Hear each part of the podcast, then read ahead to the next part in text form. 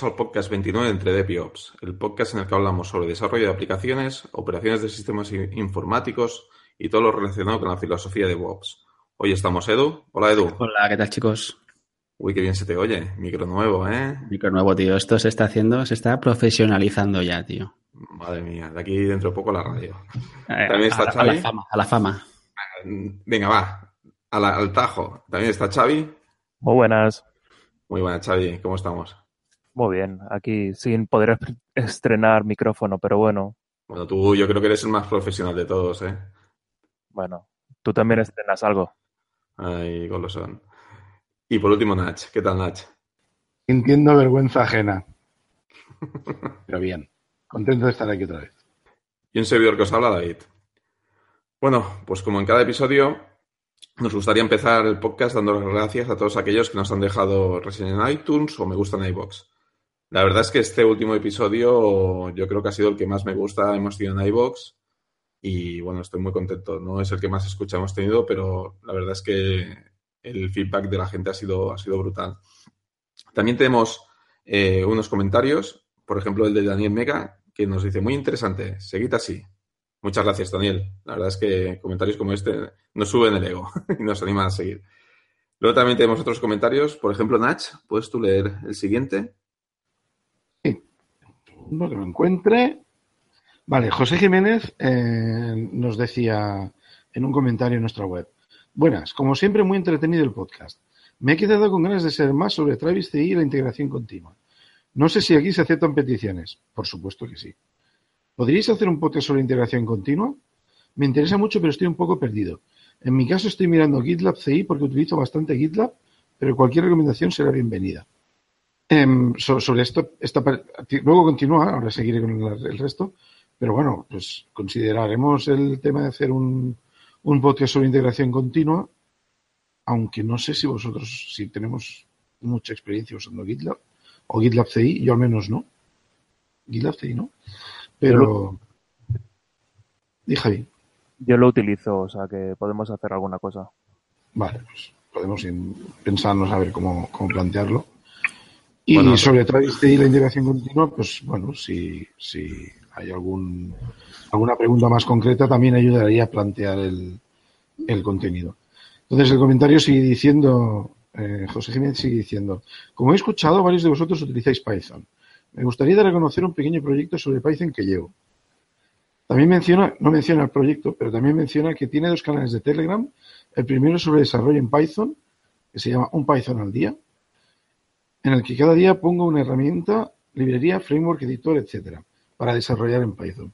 Y el segundo canal es Aprende Python, donde pongo diversos recursos sobre Python, tutoriales, cursos, artículos, libros, etcétera. Un saludo. Pues, José, em, gracias por tu, por tu eh, comentario en la web. Eh, tomamos nota de, tus, de tu petición sobre el episodio sobre integración continua. Y, bueno, no sé si quieres comentarnos el proyecto que tienes que llevas en Python. Igualmente, para los, el resto de oyentes, este comentario está en nuestra página web. Así que si estáis interesados en, en los grupos que menciona, hay los enlaces en su comentario. Yo diría que es la segunda persona que nos pide hablar sobre integración continua y, bueno, en concreto de ahí y demás. Eh, me suena. Yo creo que sería interesante buscar buscar a alguien que nos pueda ayudar ¿no? y hacer un episodio. ¿Cómo lo veis el resto? Sí, ¿no? encantado. Yo, por ejemplo, en el trabajo usamos eh, Jenkins y Travis. Pues nada, adjudicado.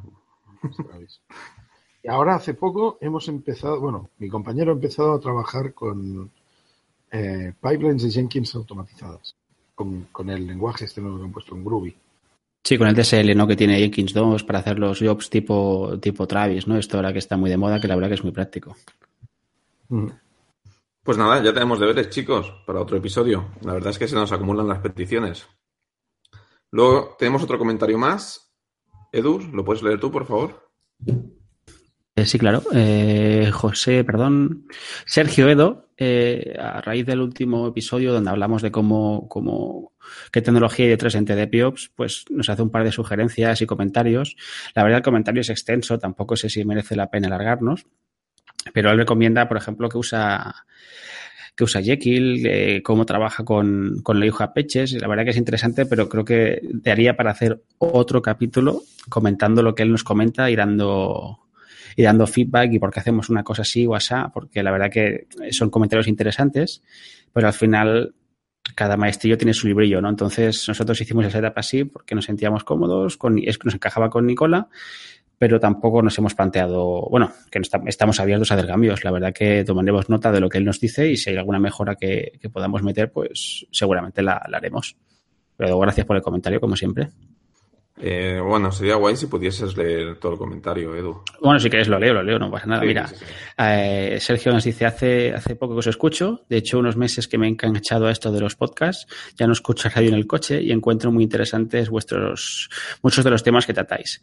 Eh, sobre este capítulo, en referencia al capítulo sobre la tecnología de, trascendente de PIOPS, señala un par de apuntes que igual os sirven para valorar opciones de alguna de las partes que os estéis planteando cambiar en nuestro blog. habla de Jekyll, que comenta que es otro static, eh, otro CMS estático, escrito en Ruby, que no, que como él bien apunta, valoramos en su momento.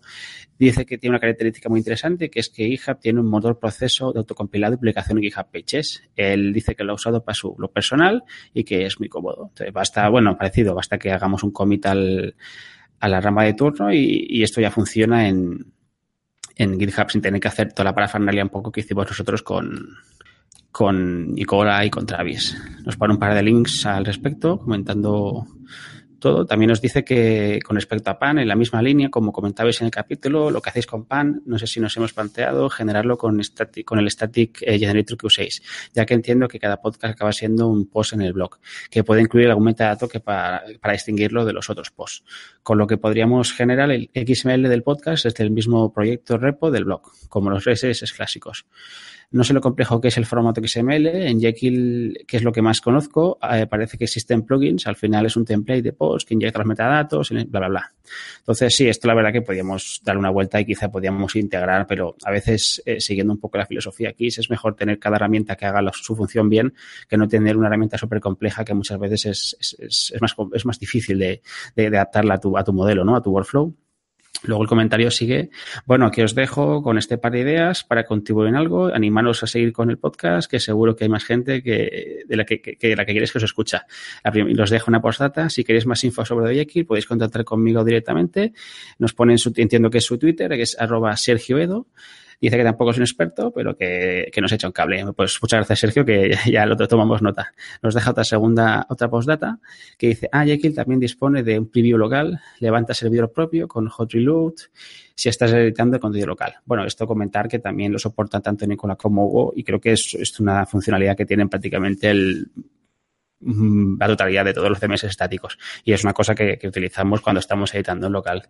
De todas maneras, eh, Sergio, gracias por los comentarios. Tomaremos nota y si aplicamos uno de tus consejos ya te, ya te lo haremos saber, no te preocupes. Bueno, comentar que para nosotros es súper importante que nos paséis este feedback porque, bueno, al final es lo que nos anima a seguir. Pensar que esto lo hacemos como, bueno, por amor al arte. no, no sé el resto, pero yo no veo ni un duro. Perdona, a mí me pagan, ¿eh? A ti te pagan, ya, me lo suponía. ah, no, me, me pegan, me pegan, que siempre confundo el verbo. Pero bueno, al final es esto lo que nos anima a seguir y, a pincharnos unos a otros y, generar contenido es pues lo que decía Sergio, ¿no? Que saber que hay, gente ahí que nos está escuchando y bueno, la única manera que tenemos de verlo es con los me gusta y con, este tipo de comentarios. Además, a mí personalmente me gusta mucho esto, que los oyentes nos propongan cosas para, para hablar, comentar capítulos. Bueno, para mí es, digamos, el motor, ¿no? No sé vosotros qué opináis. No, no, sí, la verdad que parece una tontería, pero un simple comentario, aunque sea de dos líneas, hace una ilusión tremenda porque ahora estamos cuatro, en este caso somos cuatro, falta Dani, eh, cuatro tíos hablando delante de una pantalla de un micrófono para nadie y parece que estás estamos los cuatro, pero en el fondo, no hoy, pero bueno, aquí unos días cuando publiquemos habrá más gente que estará escuchándolo y este feedback, estos comentarios, estos me gustas, los retweets, pues nos daremos porque sabemos que, que hay alguien que está ahí, no somos estos cuatro haciendo el haciendo algo para nada, ¿sabes? La que, que, que, alegra, que alegra el día. Haciendo, haciendo, el mongolo. Haciendo el mongolo. Pues sí, porque me tendrías que ver ahí con mi micro y mi historia nueva. Madre mía, bueno, es igual. No, no, no, preferimos no verte. pero realmente es eso, es nuestro alimento, es el feedback que nos puedan dar los oyentes, el, o sea, el no estar solo, no decir, mm, esto podría estar haciendo otra cosa, mm, seguramente no tan productiva, pero podría estar haciendo otra cosa y realmente son los oyentes los que nos, nos dan la vida.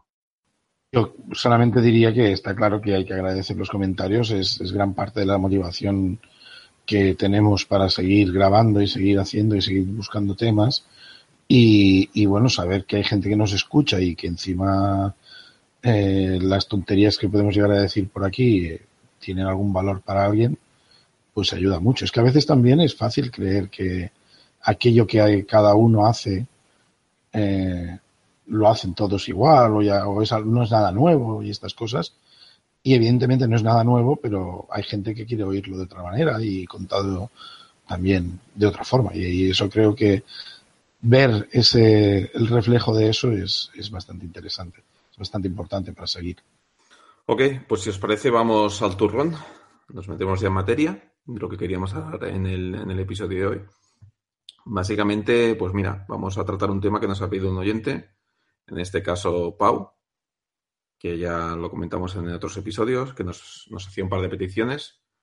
Uno era de cómo mantenerse al día y otro era de las herramientas que utilizábamos en nuestro día a día. Pues hoy vamos a trabajar en, hoy vamos a trabajar, perdón, vamos a hablar de las herramientas que utilizamos en nuestro día a día. Para hablar de estas herramientas, lo que hemos pensado que lo mejor sería dar un poco de contexto muy rápido, explicar nuestro perfil, explicar a qué nos dedicamos de una manera muy rápida, cada uno de nosotros, y a partir de aquí, dentro de este contexto, explicar las herramientas que utilizamos, eh, desde nuestra plataforma de trabajo a, bueno, lenguajes de programación, etcétera, etcétera. Dar un poco un overview general de, todo nuestro entorno, por así decirlo, tecnológico, enfocado al tema, al tema de, infraestructuras, gestión de entornos, aplicaciones, etcétera. Si os parece, eh, podríamos empezar con Edu. Eh, sí, por supuesto, sí, sí, ningún problema. Pues venga, a ver, vamos a empezar. Eh, a nivel de. Bueno, primero, ¿qué perfil tienes? Explica un poco tu, tu pasado, tu experiencia y demás. Ah, digo, si es perfil barrigón, pero por lo demás también lo explico. Eh, mi perfil, mi pasado, pues es oscuro, pero hay un poco de luz. Pues yo estudié informática, aunque a pesar de mis orígenes eran, electrónica, tal como está en la bio del site, de, la página del, del blog del, de, PIOPS, pero me, gustó la informática así con 17 años y al final decidí estudiar informática. El único problema es por temas de universidad, yo quise hacer sistemas y acabé haciendo desarrollo, gestión, pero mi vocación es y siempre ha sido informática de sistemas. Eh, eh, he trabajado prácticamente siempre como administrador de sistemas, eh, ingeniero de sistemas. He hecho algún programilla puntual en algún trabajo en el que he ido cuando empecé a un software interno, pero más allá de eso, siempre mi vocación ha sido, ha sido sistemas. Ahora mismo trabajas de administrador de sistemas. Sí, ahora soy ingeniero de sistemas en. ¿Se puede decir? ¿No se puede decir? En Shifted Spain. Como, como tú veas. ¿Dónde has dicho? Sí, en Shifted Spain. Eso lo podéis ver en mi, en mi, Twitter o en mi perfil de hija, pues es público, no es que sea. Para la gente que no conozca Shifted, eh, di algunas de las webs que tenéis. Sí, bueno, pues Shifted es una empresa multinacional de origen noruego que, que, se dedica, aparte tiene periódicos, pero en la parte en la parte del mundo de Internet eh, se dedica a los clasificados. Aquí en España, ¿qué tiene? Pues eh, Infojobs pertenece al grupo Shifted, Vivo, lo que era segunda mano, Mil Anuncios, Fotocasa, Motor, eh, ahora desde hace poco Habitaclia y ese es el mercado que tiene, tiene Shifted en, aquí en España. Venga, y ahora ya, yéndonos más a, tus herramientas. Sistema operativo. Sistema operativo, pues eh, GNU Linux, Debian, concretando. Tanto en el trabajo como a nivel personal. Sí, sí, hasta para jugar. Yo hace años, hace, hace bastantes años, decidí dejar de usar en la medida de lo posible Windows y hacer todo, todo, absolutamente todo con Linux y te digo, así llevo, no recuerdo, pues alrededor de 15 años. Desde que, desde que empecé la universidad, a mitad de universidad decidí hacer el cambio y sí que tenía puntualmente algún ordenador con Windows por algún... Ahora es más fácil todo, pero hace unos años, depende qué cositas queréis hacer, era un poco, era poco problemático. Pero desde hace los últimos 7, 8, 9, 10 años, prácticamente el 100% de las cosas las hago con, con Linux, siempre que puedo.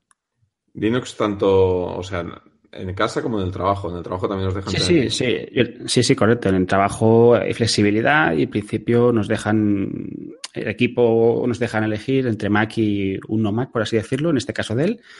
Y, somos libres de instalar, por ejemplo, en mi caso yo tenía Windows 10 preinstalado, pero yo con total libertad me pude instalarle bien por mi cuenta.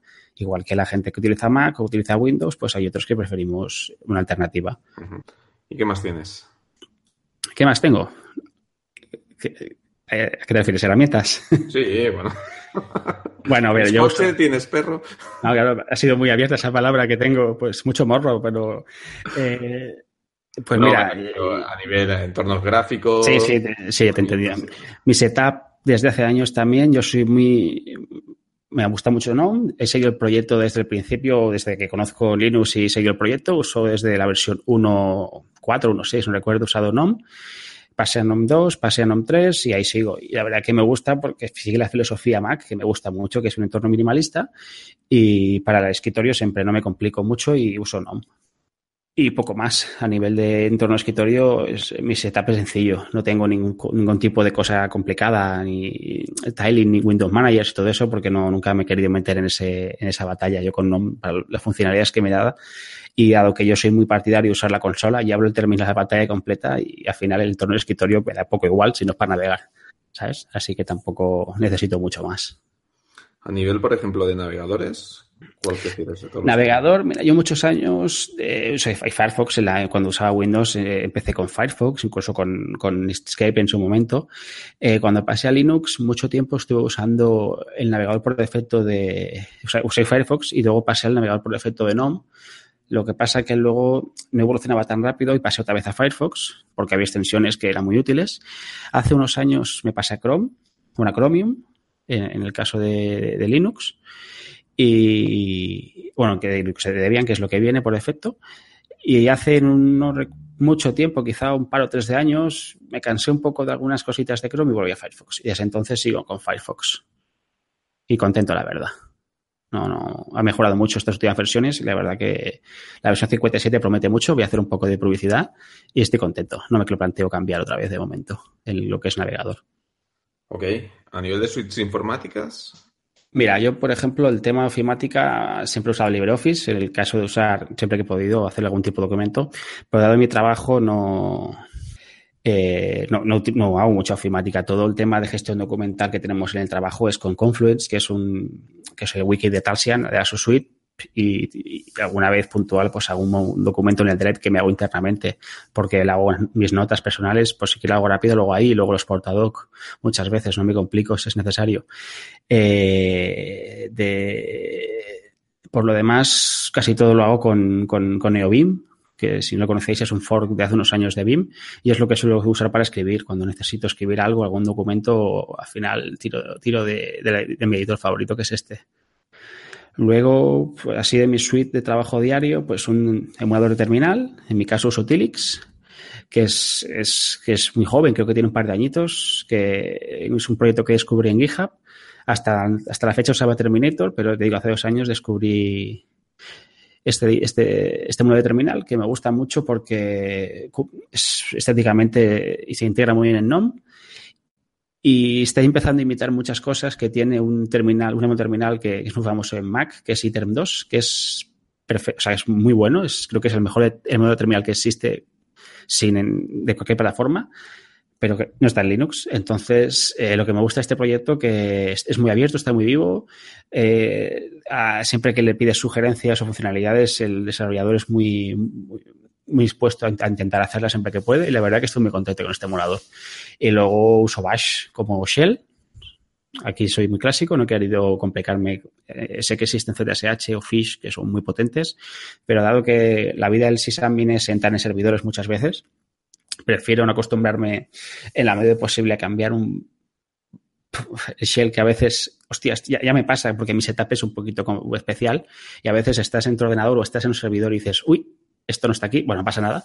Pues si ya encima lo cambias a nivel base de que es cambiar el shell en sí, y tampoco es fácil ni necesario cambiar el shell en, un servidor, no hay necesidad normalmente, pues soy bastante fan de, Bash y, de momento no tengo ninguna intención de cambiar.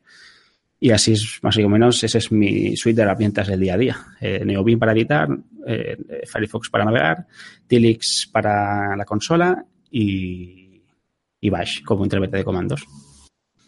Bueno, también sí que a, raíz de mi setup, que si queréis está en GitHub, podéis ver mi repo de files con mis, mis configuraciones. Eh, gracias a Ignacio hace unos años descubrí Bashit, voy a hacer propaganda, que es un framework que es el homólogo en Bash de, de lo que es ZSH, de lo que es OIME ZSH, que es una, es una como especie de, agrupación de funcionalidades para Bash que te las instalas y te da muchas funcionalidades eh, de forma sencilla, sin tener que entrar tú en hacer scripting o configuraciones complejas, está muy bien.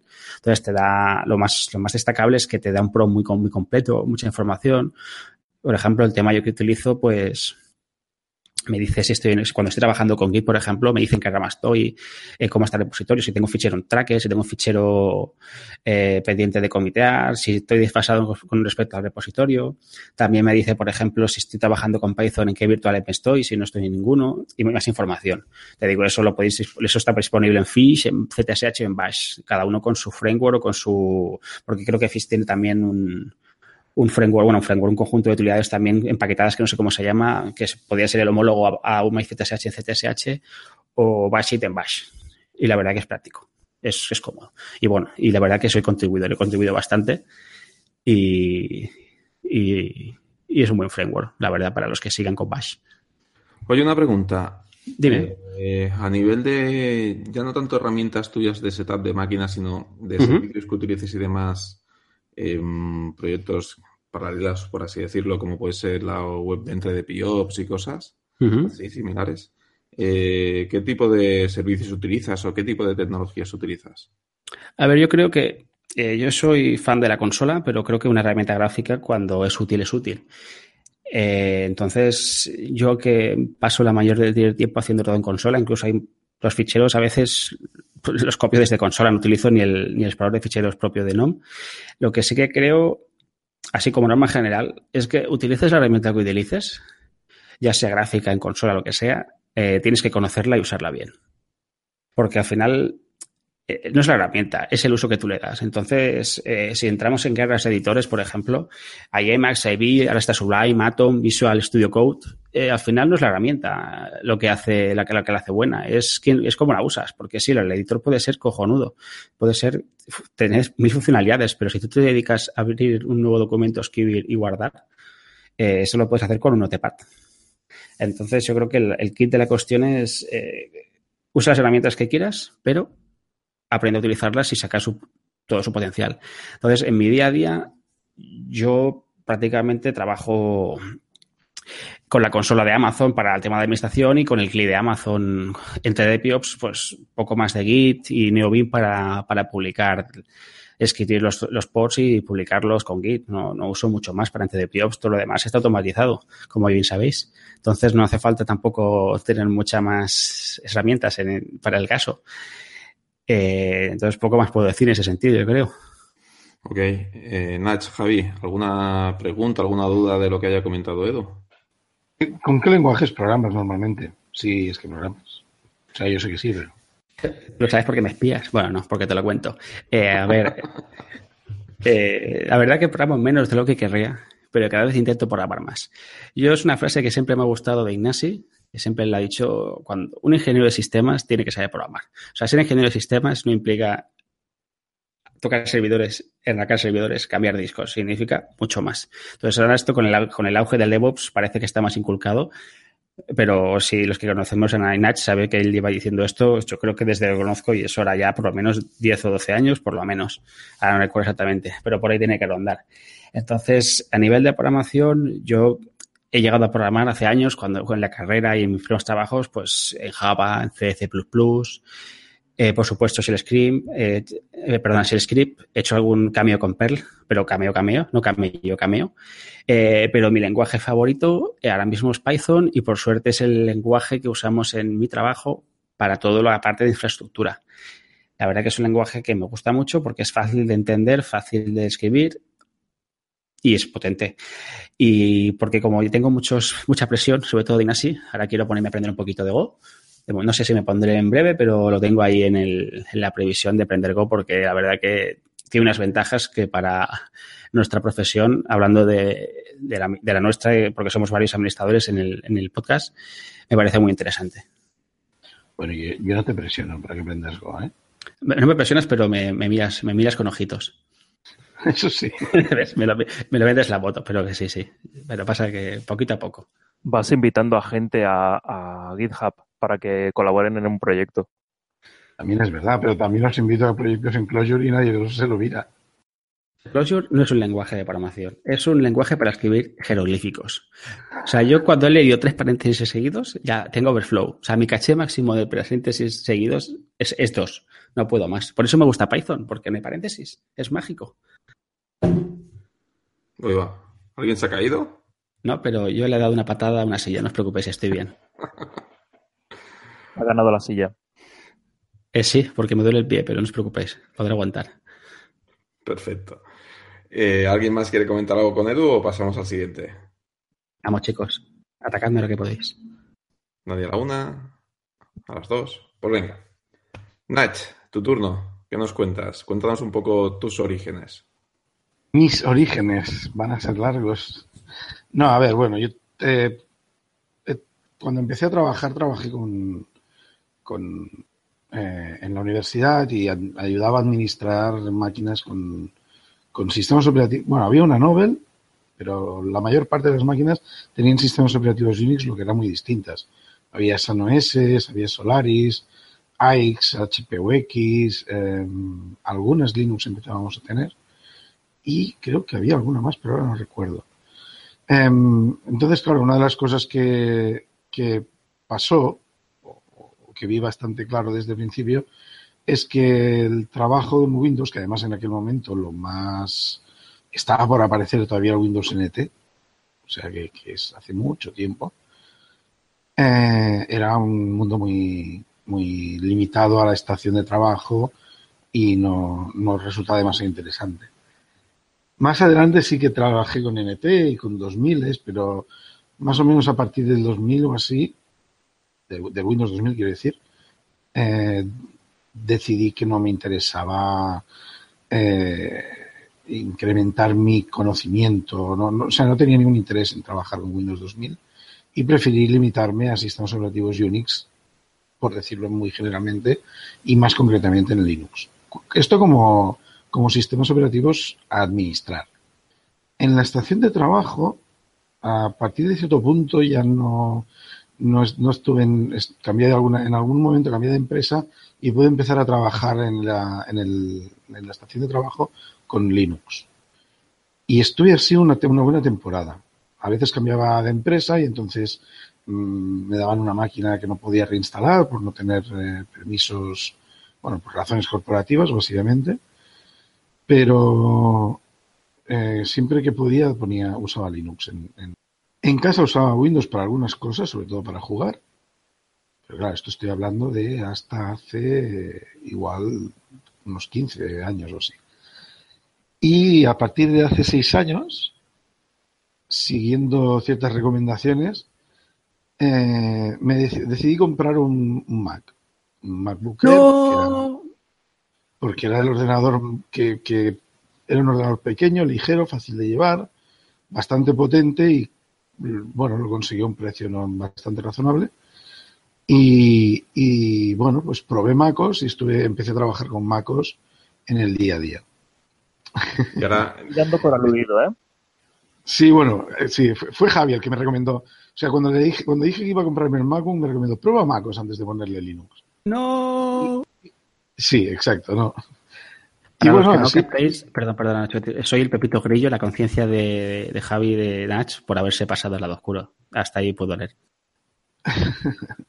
de hecho, técnicamente, hasta ahora estoy trabajando en Linux. Lo que pasa es que ahora estoy, estoy haciendo una especie de migración muy pausada muy tranquila en la que, bueno, estoy montándome un sistema de trabajo que me funcione bien y que, que me resulte cómodo para trabajar en Linux con, con, un ordenador que no sea el MacBook tampoco. Eh, básicamente porque quiero darle más flexibilidad a, mi, a mis hábitos de trabajo en, el escritorio y, y, demás, y porque he conseguido una forma de, instalar todas las aplicaciones que necesito más o menos eh, correcta. Bueno, correcta, no sé si será correcta, pero que a mí me, sirve y me basta y me convence. Entonces, en un futuro cercano, espero migrar otra vez a Linux. Es lo que te iba a decir, te vuelves a Linux otra vez. Ya lo has decidido. Sí, sí, esto, esto está decidido. No tengo claro todavía, de momento estoy haciendo muchos experimentos, estoy experimentando en, profundidad con Debian eh, en el escritorio. Eh, el entorno gráfico estoy usando Awesome en lugar de GNOME porque prefiero tener un Tiling Window Manager y porque además estoy consiguiendo que todas las operaciones, casi todas las pueda hacer con teclado y no tocar el mouse lo mínimo posible. Em, un poco como ha dicho mm, Edu, pero no tanto como lo hace él, trabajo mucho con la terminal y, bueno, y, a veces también el, bueno, la navegación y demás. Pero eh, estas últimas semanas estoy considerando probar Arch Linux, porque conozco gente cuya opinión respeto sumamente y, bueno, le daré una prueba a ver. Me la han recomendado. Eh, en cuanto al sistema operativo, básicamente estaríamos aquí. Entonces, eh, lo siguiente podría, lo siguiente no recuerdo qué es. Tienes, bueno, entorno gráfico entiendo que utilizas el propio de MacOS, o sea, aquí no tienes ningún invento. Ni sí, esa es una de las razones por las que no quiero seguir con MacOS, porque no puedo personalizarlo. De hecho, es mi razón principal para dejar de usarlo. Esa y que los nuevos modelos de Mac no, me convencen en cuanto a hardware. ¿A nivel de navegadores, utilizas Safari o Chrome? Ah, no, no, no utilizo, no utilizo Safari. yo lo que hago es una combinación un poco rara, porque para casi todo lo personal y las cosas que investigo y todo lo que hago fuera del trabajo, utilizo Chrome. Me he acostumbrado mucho a él y, a mí no me ha dado muchos problemas de estabilidad, pero bueno, me funciona todo lo que necesito y para cosas del trabajo utilizo Firefox.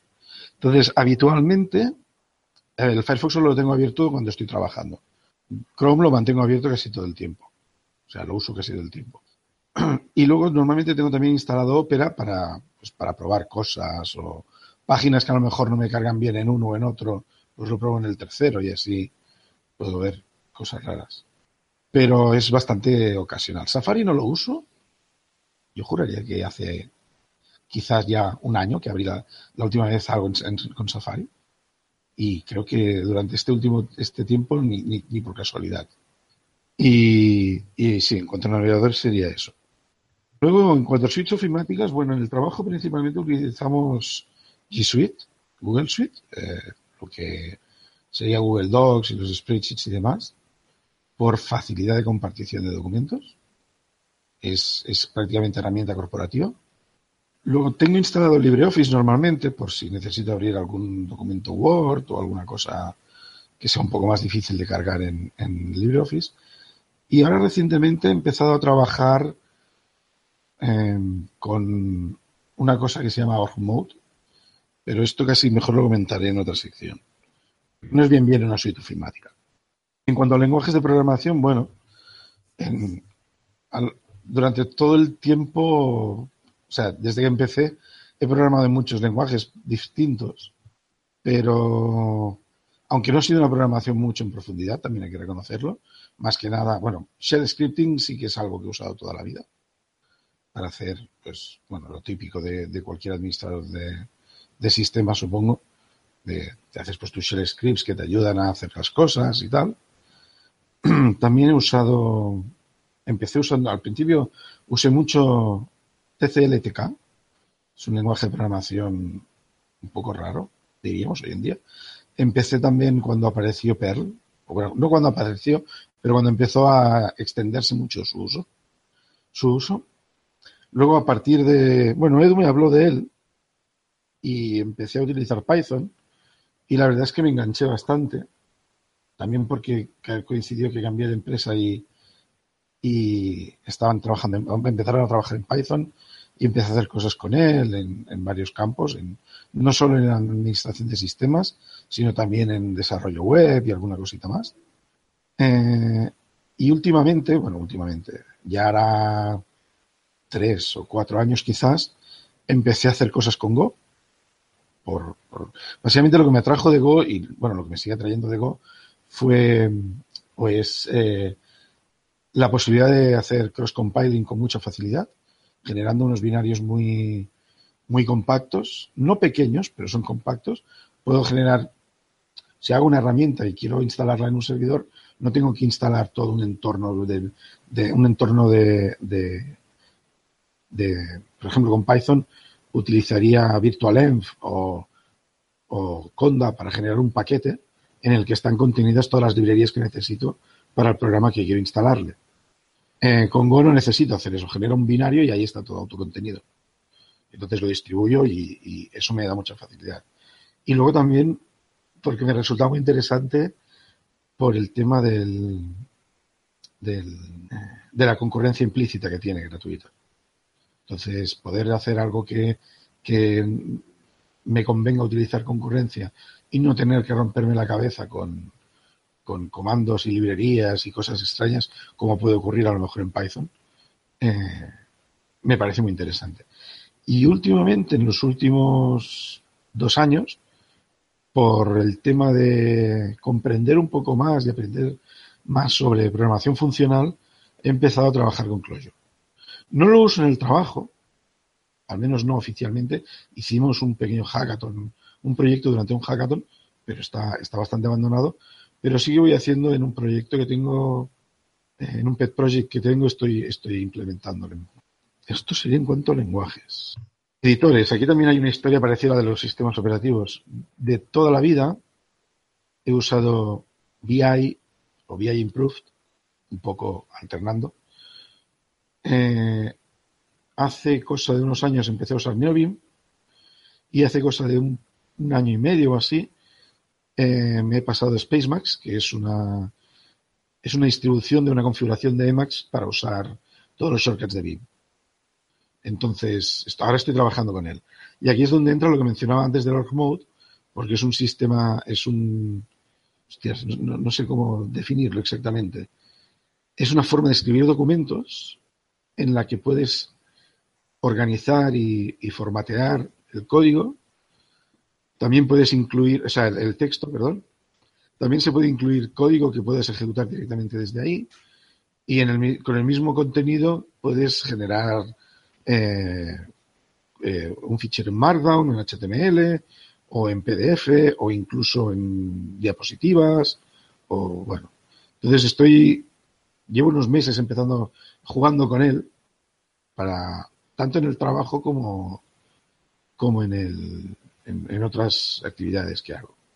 Y además, eh, bueno, una cosa que por la que me cambié a NeoBeam y que mantengo también en Emacs es que ya no utilizo un terminal, un emulador de terminal, sino que dentro de ellos yo abro los terminales.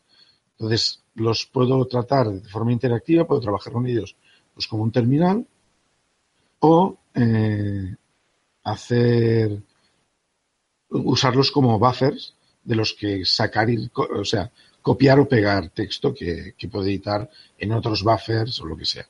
Y de esa manera me puedo organizar el trabajo pesado o, más laborioso, pues con un editor que domino, con unas, unas eh, unos atajos de teclado que domino, que son los de BIM, en un editor que me permite interactuar con todo esto de una forma más o menos ordenada. Eh, y luego, en, cuanto a CLIs, bueno, no sé. El de Amazon, ahora se ha empezado a usar también, por recomendación de Edu, eh, una herramienta que se llama OLES, que es una, es una especie de CLI para Amazon también. Y bueno, pues no sé, supongo que los cosas muy habituales. También trabajo con Heroku, por lo tanto también utilizo el CLI de Heroku, el de Git. Eh, por ejemplo, yo el, Git lo tengo tengo un alias al de GitHub, de modo que los pull requests los hago desde el CLI. Aunque a veces también utilizo Magit, que es el, cliente de Git que viene con Emacs. Em, no sé, seguramente se me están olvidando algunos, pero, pero bueno. Si no estaban previstas como, como secciones, pero podría decir que, bueno, principalmente trabajo con Amazon. Eh, llevo mucho tiempo trabajando con virtualizando localmente para hacer pruebas con VirtualBox y con Vagrant, que sé que vosotros también. Y ahora llevo también una temporada, un par de años quizás, haciendo cosas en Pet Projects y algunas cosas eh, que hemos empezado recientemente en el trabajo con Docker. De modo que un poco, pues, voy, voy tocando un poco de todo por aquí y por allá. Y no sé, yo creo que, ya estaría en esto. Yo creo que, perdona que te tomo relevo, es que es que cuando has hablado de Max, Air Max es, bueno, el Mode es un estilo de vida, yo creo, es lo que te falta decir. no, sé si es un estilo de vida. Emacs es un estilo de vida. sí, quizá Emacs, quizá Emacs, porque cuando entras en el mundo de Emacs no puedes salir, yo creo. no, lo digo quién fue, de forma peyorativa, ¿eh? No sé de quién es la cita, pero alguien eh, lo que dicen es una cosa que me hace mucha gracia, que es que VI es un editor, es un muy buen editor al que le hace falta un sistema operativo y Emacs es un muy buen sistema operativo al que le hace falta un editor. Sí, conozco la cita, pero no sé de quién es, la verdad. Ok. Eh, Javi, ¿quieres comentar algo? Pues, mm, a ver, eh, mi perfil es que tengo muchas canas. y entonces eh, he tocado AIX, HPUX, Solaris, Windows, bueno, de todo, pero ahora últimamente estoy tocando más bien Linux. Y bueno, al menos en el trabajo. Pero en, en casa, ya tal como ha dicho Nach, en casa tengo Mac. Fui eh, aquella, aquel virus que le entró a Nach para comprarse un Mac, fui yo. y bueno, más o menos en el trabajo eh, suelo tocar eh, Linux, aunque nuestra estación de servicio es, o nuestra estación gráfica es un Windows, yo lo que hago es levantar un background y entonces ya tengo un Linux arrancado y uh, trabajo desde el Linux realmente. Pero le pasa lo que le pasa siempre a los Linux que yo he encontrado, que es no tiene una interfaz gráfica que sea que me agrade y entonces eh, como interfaz gráfica y editor sigo utilizando el de Windows que estoy utilizando el Visual Studio Code me parece que está bastante bien. Me ha dado menos problemas que el Atom y eso que es un fork. Pero es eso lo que hago es editar desde allí y, y ejecutar desde dentro del background. Y en casa lo que tengo es eh, dentro del MacOS, según qué necesito, lo arranco desde también desde un background y entonces puedo tocar desde mi otro editor de texto, que es un TextMate, que supongo que nadie conoce, pero es un editor que realmente me gusta. la cosa es esa. Cuando necesito tocar cualquier cosa, realmente me, me voy a la CLI. No, no me gusta el entorno gráfico ni de Macs ni de, ni de Windows ni de Linux. El de Linux realmente no me gusta ninguno, ni Genome ni KDE, que son los más habituales. Entonces, sistema de operativo que tengo aparte en casa, pues FreeBSD y tengo alguna máquina que tiene Haiku. Que a lo mejor Haiku, Haiku. Puede que sea el único en España que tenga una máquina de estas. Porque. España y casi en Europa, diría, ¿eh? No, en Europa hay 13 personas que tienen una máquina. Los 13 desarrolladores. Oye, pero, vale, o sea, cuenta máquina virtual, porque si es así yo tengo una, ¿eh? No, no, lo metí en una máquina. En, una, física. En una física, en un portátil viejuno. Eh, hace como un año y medio que no arranca, o sea, bueno, que no he probado a arrancarlo. Pero seguramente, mira, es eso. También tengo esta afición por sistemas operativos extraños también tengo algún FreeBSD. Que también después de. ¿No, estuviste, perdona, ¿no estuviste jugando con Plan 9? También. Pero es que de Plan 9 no es, es que realmente es una maravilla. O sea, hay tantas cosas que, han salido de Plan 9 que, realmente Linux evoluciona gracias a lo que robaron de Plan 9. O lo que robaron de Solaris, o lo que, bueno, han ido copiando. Pero bueno, ahora con la muerte de Solaris, que la dijeron a finales de agosto, eh, ahora es eso, o sea, no sé de dónde van a conseguir ideas la gente de Linux para seguir evolucionando al nivel que, que estaba evolucionado Solaris. Va, va, a ser una lucha competitiva. O sea, si encuentran alguna cosa a dónde, a dónde ir. Blasfemo. Ah, me ha extrañado que no saltases antes. Yo estaba ahí dándole vueltas y digo, pero este, este hombre no salta. Pepito Grillo está ahí, está el quite. Está ahí ahora que. Vale. Eh, entonces, de, de entorno gráfico, en el trabajo Windows, en casa OS X, en un portátil que hace tiempo que no arranco eh, Haiku y en, y en un portátil que tengo con Linux eh, i3. Más que nada porque los Timeline eh, Windows Manager me encantan. Javi, ¿permites un, un apunte? O sea, al principio Javi decía que tiene muchas canas. ¿Entendéis por qué, no? Era solo decir eso. Bueno, yo la verdad me hace mucha gracia ver cómo, cómo Javi empieza cuando utiliza el i3, que yo, yo también lo he probado, ¿eh? pero yo ver, tengo en la mente un viaje al Fosten y ver a Javi empezar a, a pulsar teclas de, en, su te, en su teclado ahí en el portátil, pum, y al final se le abrió una ventana de Firefox. Era un vídeo, ¿sabes que era un vídeo, no? Está grabado. pero digo, ¿pero cuántas teclas has pulsado para abrir una ventana de Firefox? No, muy pocas, he hecho pam, pam, pam. Digo, joder. Pero la verdad es que sí, sí, no. Todo texto, eso sí, ¿eh? Pero no sé, me pareció un poco, un poco lioso. Es mi opinión, ¿eh, Javi? Sé que. Ya, ya, no. Más que nada, eh, el portátil ese tiene una pantalla que es tan, tan, tan, tan diminuta que como tenga, le ponga cualquier entorno gráfico que tenga una barra, ya me quedo sin media pantalla. Entonces tengo que poner eh, todo lo que son las pantallas, las ventanas y lo que sea, sin borde, para que no me ocupen espacio, porque es que si no ya me quedaré ciego, más, más ciego de lo que estoy. Pero bueno, eh, la otra cosa son los navegadores. En, en casa utilizo Safari, estoy muy contento. Hace cosas que otros navegadores no hacen. Por ejemplo, no me consume todo toda la, mem la memoria, no me consume toda la batería y de vez en cuando, solamente cuando quedo con vosotros para grabar, es cuando utilizo, eh, abro el Chrome. Porque ahora mismo lo estoy mirando y me está ocupando dos CPUs. Solamente abrir el Chrome. Bueno, dos CPUs, pero estamos aquí dándole caña a nivel de multimedia y demás.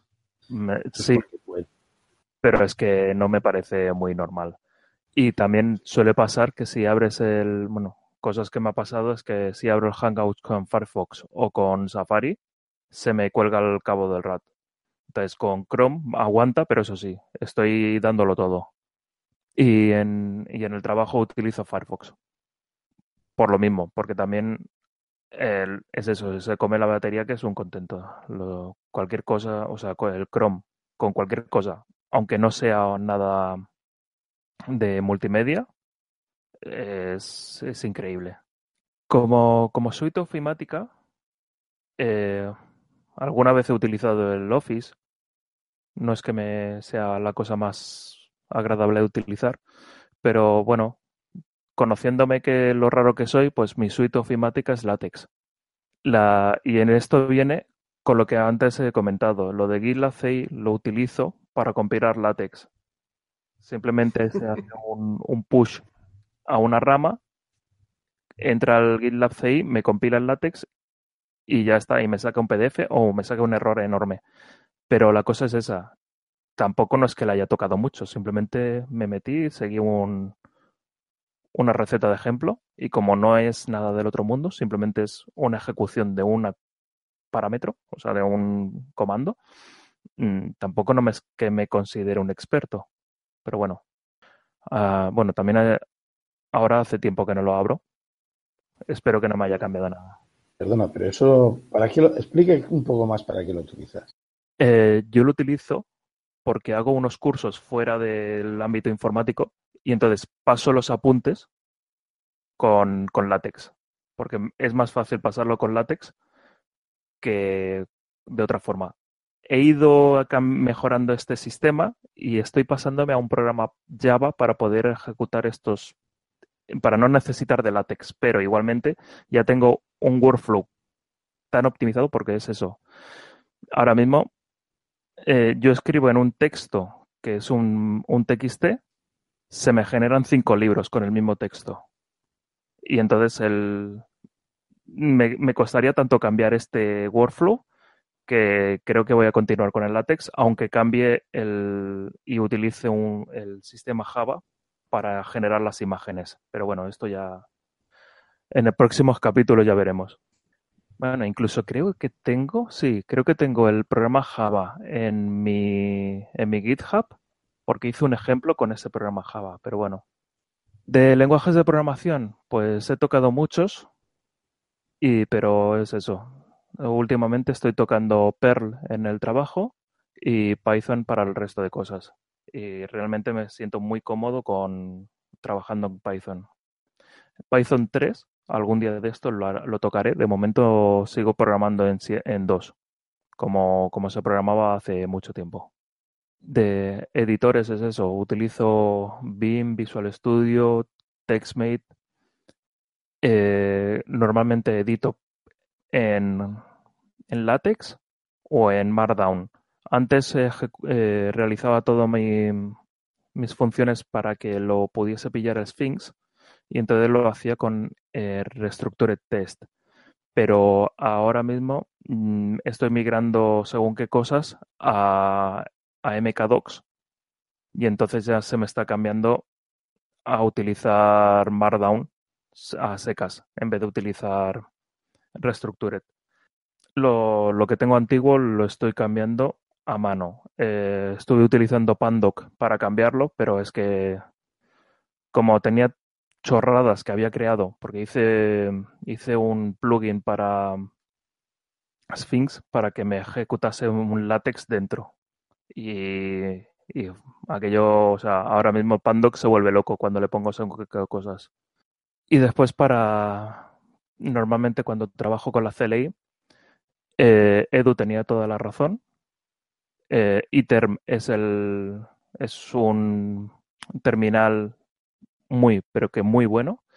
Y habitualmente utilizo Bash, aunque he tocado algunas otras cosas de Shell que eran infectas, pero, pero me quedo con Bash. Entonces, lo típico, o sea, la gracia que tienes con, con el MacOS es que tengo el Brew instalado, entonces cuando necesito, quiero hacer no sé qué, Brew install, yo qué sé, el, el Hugo, pues Brew install Hugo no, y te instala el Hugo, Brew install lo que sea y te instala el sistema, o sea, mucho de lo que es GNU está en Brew y entonces no echas de menos Linux. Y es eso, o sea, con, quitando la parte gráfica, prácticamente se puede trabajar igual en, en el MacOS que, que en, en, un Linux. Y sobre lo que decía Nach, los nuevos portátiles y nuevos ordenadores eh, de, de, Apple son, o sea, no me gustan nada y, y, estoy pensando en cambiar a Linux. Ahora Edu es cuando grita. ¿Qué dices, tío? Lo que ha dicho Edu, Edu, Edu. Estoy buscando el tambor para hacer el doble, pero no lo encuentro, tío. Es que a estas horas es imposible.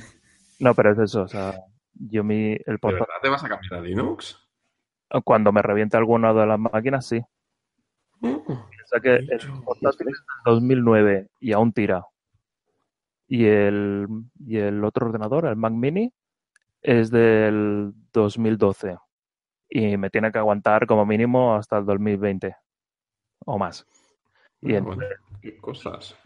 Sí, no, no, es que los últimos que han sacado ha sido a nivel de no, hardware. Puedes hacer lo que, mucho puedes hacer lo que yo. Perdona, acaba, acaba. No, que a nivel de hardware me daban mucho asco. Muy, no me. O sea, esto es lo, lo, de la barra y algunas cosas. Y mira que eh, yo he defendido Apple en lo inde, indefendible, pero es que lo que están haciendo y las evoluciones del sistema operativo tampoco no, no, es nada, o sea, no sé. Ahora se dedican a vender móviles y ya está. Lo del, lo del Mac Mini que dices, podéis intentar hacer lo que le he hecho yo al MacBook Air, al final le, metí Linux. Sí, sí, no, pero cuando me reviente el Mac, me compraré un ordenador. Pero me, primero me tiene que reventar. A este no le pongo Linux. es eso. Yo hasta que no. O, o, tienen que sacar algo muy bueno a nivel hardware, o, no, o me tengo que esperar a que esto me, ya no, me diga el ordenador que ya no quiere más, porque realmente me está aguantando mucho. Y es eso, el portátil 2009 y lo sigo utilizando. Mm, sí, fue un ordenador caro, pero no he tenido ningún ordenador que no fuese Mac que me estuviese aguantando tanto. Pero estoy convencido de que luego no son así.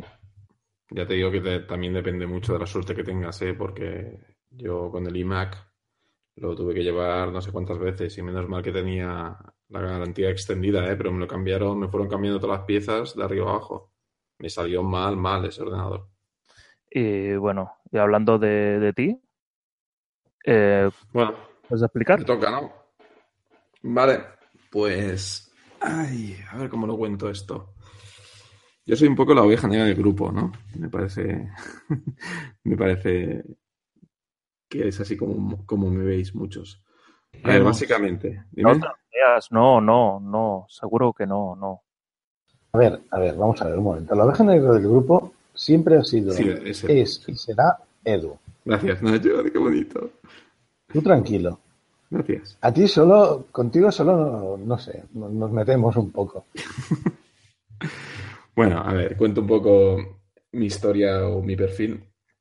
Yo empecé como muchos de vosotros eh, cuando todo esto era campo, ¿no? Yo empecé dando soporte, o mi primer trabajo fue relacionado con el mundo de la informática, fue dando soporte a usuarios que se querían conectar a Infobía. Con eso lo digo todo. Entonces, bueno, eh, configuraciones de modem y demás. Era mi día a día. O sea, estaba en, en un helpdesk que me iban llamando y yo ayudaba a configurar, pues bueno, el Windows o lo que fuera cuando llamaba algún usuario de Mac, sudábamos, sudábamos tinta, porque, bueno, solo teníamos un manual de pasos a seguir y, ninguno de los que estamos allí habíamos visto ningún Mac.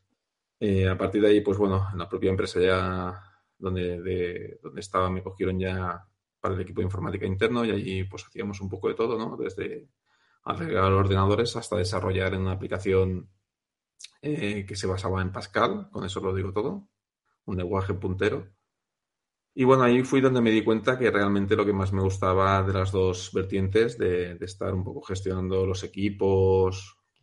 Uf, teníamos una repuntera que en, Nover, también lo digo todo con eso. Eh, pues bueno, lo que más me, lo que me di cuenta que lo que más me gustaba era, pues bueno, la parte de, administración de la red y de gestión de los equipos, ¿no? Entonces fue cuando decidí enfocarme un poco más a la parte, a la parte de administración de sistemas. De aquí hice el cambio a una empresa grande, bastante grande. Eh, y bueno, aquí sobre todo como sysadmin, administrando máquinas gigantes basadas en AX. Aquí fue donde ya choqué con, con el mundo más enterprise. Y bueno, por aquí fue cuando un poco me rescataron de la empresa donde había venido y, y me ofrecieron una cosa que yo no sabía qué era, pero bueno, era un salario muy, buena, muy bueno, que era irme como jefe de proyectos para proyectos IT. Entonces, bueno, básicamente era como hacer de preventa para proyectos IT. Entonces, bueno, la verdad aquí fue mi primer, mi primer choque o mi primera introducción con el mundo del management. Y la verdad es que me gustó, me gustó mucho. Mm, estuve en esta empresa un año aproximadamente y aquí ya teníamos ahí entre varios amigos el gusanillo de montarnos un chiringuito y nos acabamos montando una empresa, una consultoría de software libre. Y bueno, a partir de aquí estuvimos unos 5 o 6 años, nacieron varios negocios. Por ejemplo, uno de estos negocios lo abrí con Dani, que también es colaborador de aquí de, del podcast. Y bueno, cosas de la crisis y demás que, que tuvimos que cerrar después de, casi seis años. Y fue cuando volví otra vez al mundo enterprise, al mundo grande, de, de la gran compañía, de la gran empresa. Y aquí, pues bueno, eh, volví como sysadmin, conocí, conocí a Javi y fue cuando Javi ya me introduzco a Nach y por desgracia también a Edu. Fue cuando ya empecé a ir a un sitio que se llama Fosdem y bueno, ya, ya cogí una rueda con, una, con, una, con este equipo de frikis ya a hacer cositas, así, así un poco más chulas. Entonces, bueno, estaba, al estar en una compañía grande, un poco la, si querías evolucionar y demás, tenías que enfocar tu carrera profesional al management y poco a poco fui pasando de, de sysadmin pues más a, manager, ¿no? Y aquí fue cuando ya, pues bueno, empecé a, gestionar equipos y, y, bueno, y hasta donde estoy ahora mismo, que estoy con un perfil de, que se llama SDM, que es Service Delivery Manager, que básicamente es cliente. No es un comercial porque ya está hecha la venta, sino es hacer día a día de, de los entornos del, como dicen donde trabajo, ¿no? Yo cuando estoy cuando estoy en, bueno, todos lo sabéis, ¿no? Trabajo en Capside, cuando estoy en Capside soy cliente, ¿no? Y cuando estoy en casa del cliente soy Capside. Todo, Desde reporting alto nivel con cliente y, bueno, también tocando área técnica, dando, pues, como le dicen ellos, eh, de Technical Architect, o sea, un poco, pues mira, oye, podríamos montar esto, lo otro, pero muy alto nivel. Muy alto nivel. Entonces, bueno, a máquina, a configurar máquina y demás, habitualmente no entro, todo y que de vez en cuando asomo la cabeza para mirar algún logo o alguna cosa. Y bueno, esto hace que, los proyectillos que tengo así, los pet projects que tengo por el lado, pues, pues todos sean casi puramente técnicos. Sin enrollarme más, de sistemas operativos. La verdad es que he pasado por todos. He pasado por Linux, he pasado por MacOS, he pasado por Windows. Y bueno, la verdad es que me quedo con Windows. Lo siento mucho. Desde que, desde que vi Windows 10, eh, creo que es un sistema operativo que, es genial. Una de las cosas que me gustaban de Linux, y en este caso KDE, que era lo que utilizaba, era lo de, bueno, en KDE me podía configurar y, las múltiples ventanas, los shortcuts y demás. Y entonces, desde que vi que, que Windows traía de manera nativa el multidesktop y bueno, luego con pequeños programitas podía, podía automatizarme todo el tema de shortcuts, pues bueno, me quedo con Windows.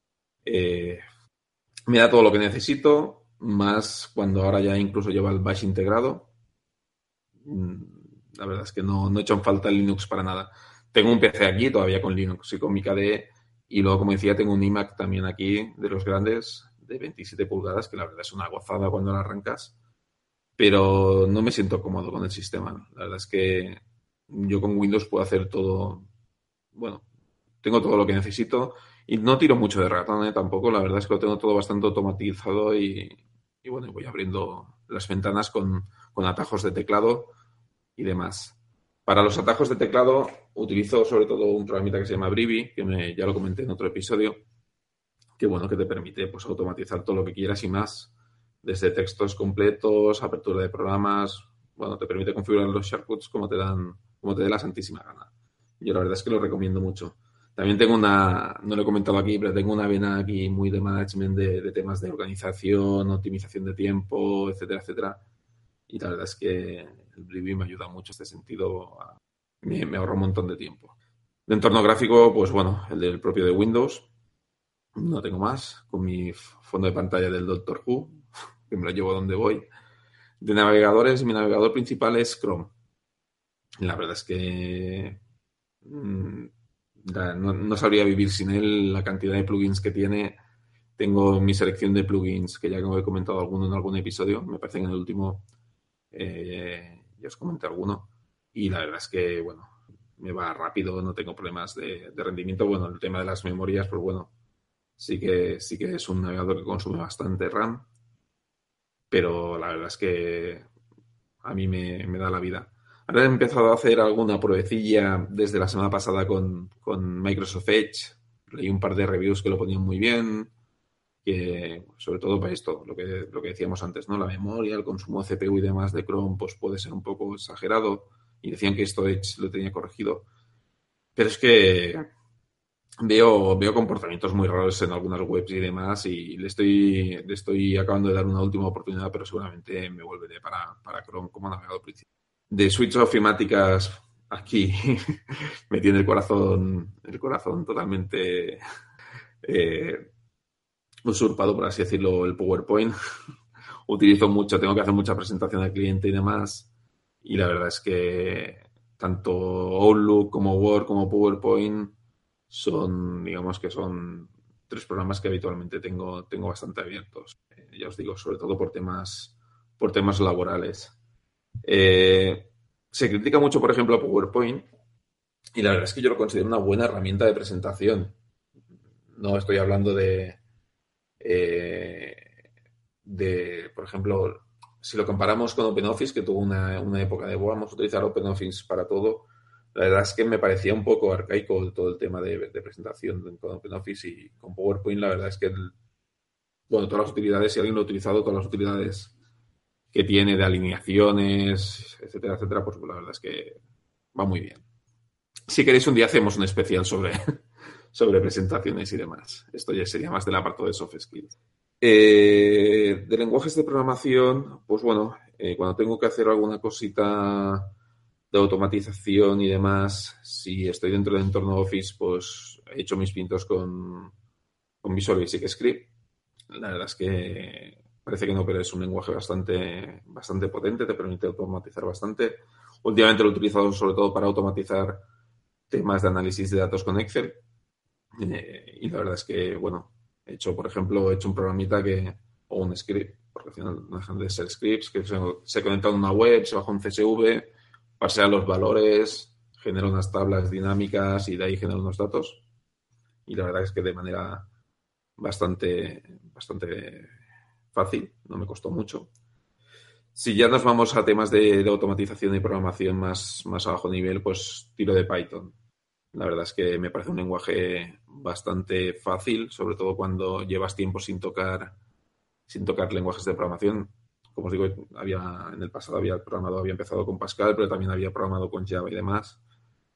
Y, la, sintaxis de Python me parece muy sencilla y enseguida puedo coger un código en Python, puedo repasarlo y lo entiendo. Entonces, me resulta, yo que no, no programo habitualmente, me resulta muy sencillo al cabo del tiempo volver a o, coger un código y, y analizarlo y demás. Y bueno, y luego, sobre todo, mucho scripting con Python. A nivel de editores, eh, Atom. Empecé con Atom y también es esto todo el tema del plugin, los plugins de Atoms y demás. Eh, tengo una selección de plugins de Atom que me, que me facilita mucho la vida. Pero ahora le estoy dando una, estoy dando una oportunidad al Visual, Visual Studio Code de Microsoft. Eh, porque bueno, estoy empezando a meterme con temas de Azure y los plugins que llevan para Azure y demás me parece que están, están bastante bien. Entonces, bueno, estoy ahí, ahí entre Atom y Visual Studio Code. Y de, y de CLIs, pues bueno, de Azure eh, son las que más toco. Luego, bueno, también a nivel de Windows, que entiendo que todos ya lo sabréis, pero ya lo lleva integrado. De hecho, el Windows te, levanta una Ubuntu por debajo de manera nativa. Y bueno, y poca cosa más. Eh, no sé si me he dejado algo. Diría que no. ¿Vosotros, eh, Javi, Edu, Nach, alguna duda de lo que he comentado o algo? Bueno, yo hay, yo hay algunas cosas que se me han ido ocurriendo mientras hablabais. Por ejemplo, en cuanto a Docker, estoy empezando a mirar cosas como eh, Minikube y. Sí, Minikube para, para tener un Kubernetes local en, en la máquina relacionado, muy relacionado con Docker. Eh, también, bueno, no lo he dicho antes, pero yo también utilizo Bashik, por ejemplo. También lo he mencionado antes eh, Edu. Y ahora estoy en, un, en, el tema este de, volver a Linux. Eh, estoy trabajando mucho con Ansible, Vagrant, VirtualBox y Vagrant Cloud, que es para, o sea, y Packer.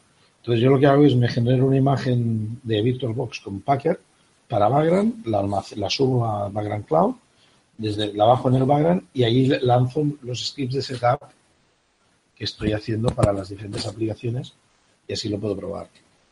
Eh, y había otra cosa, sí, no, lo, estoy usando, pero es una cosa que me parece muy interesante de mirar y, que quizás en algún futuro espero que no muy, no muy lejano, quiero probar es Nixos, que es eh, un sistema de, de montar el, el, entorno de, bueno, un sistema operativo Unix, Linux, creo que es, eh, pero por capas. Entonces, cuando ya esté totalmente instalado en Linux y, usando solamente Linux, eh, posiblemente empezaré a jugar con él.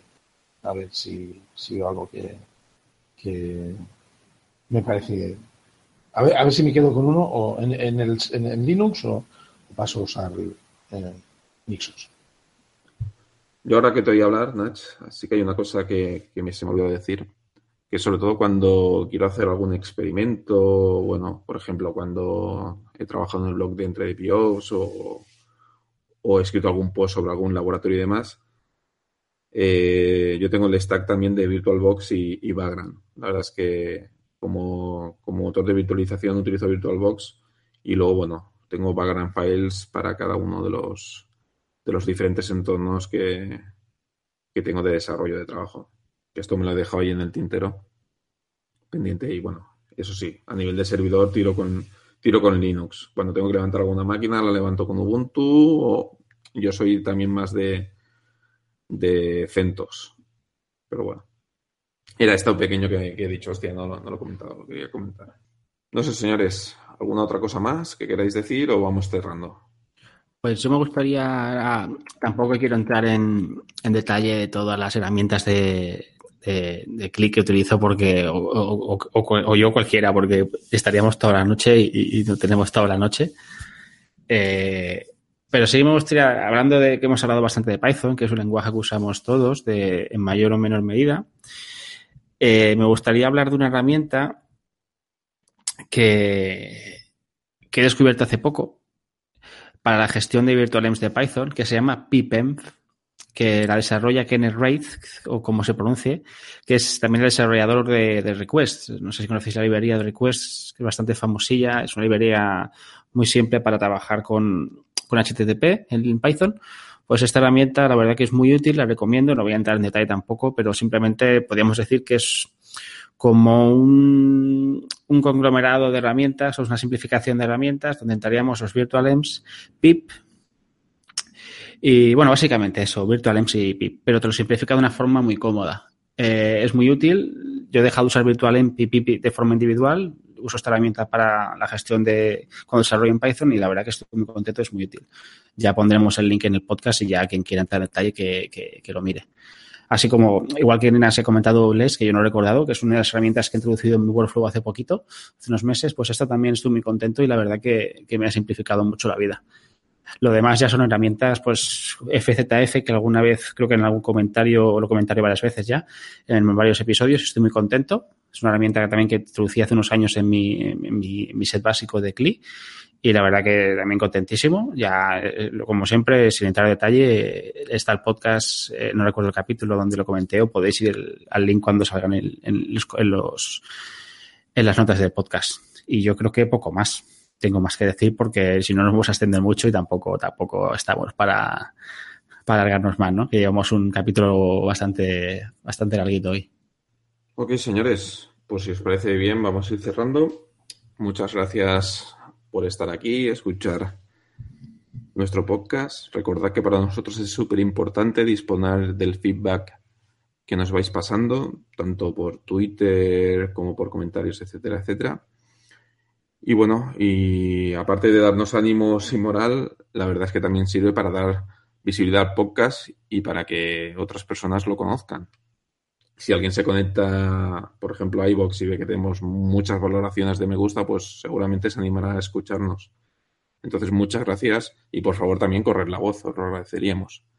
Entonces, bueno, si os gusta nuestro podcast, por favor, darle me gusta en iVoox, valorar con cinco estrellas en iTunes y sabéis que tenemos nuestra web que es www.entredebios.es, donde para cada capítulo del podcast ponemos un post, podéis comentar, etcétera, etcétera. O también podéis poneros en contacto con nosotros en la cuenta de Twitter, arroba entre Piops.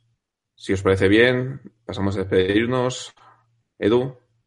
Bueno, hasta la próxima. Espero que os haya gustado este, este episodio. Nach. Hola. ¿Así? Hola, buenas. Eh, bueno, pues eh, hasta, hasta otra. Esperamos que disfrutéis y, y que sigáis, como dice David, que sigáis dándonos feedback. Estábamos asustados, pensamos que ya se había muerto, ¿eh? Perdón. Sí, sí, pensábamos que ya, ya había pagado. Xavi. Pues nada, un saludo y recordar si queréis alguna cosa especial sobre alguna de las herramientas o tenéis alguna alternativa, la podéis poner en los comentarios. Pues muy bien. Y un servidor que os habla David.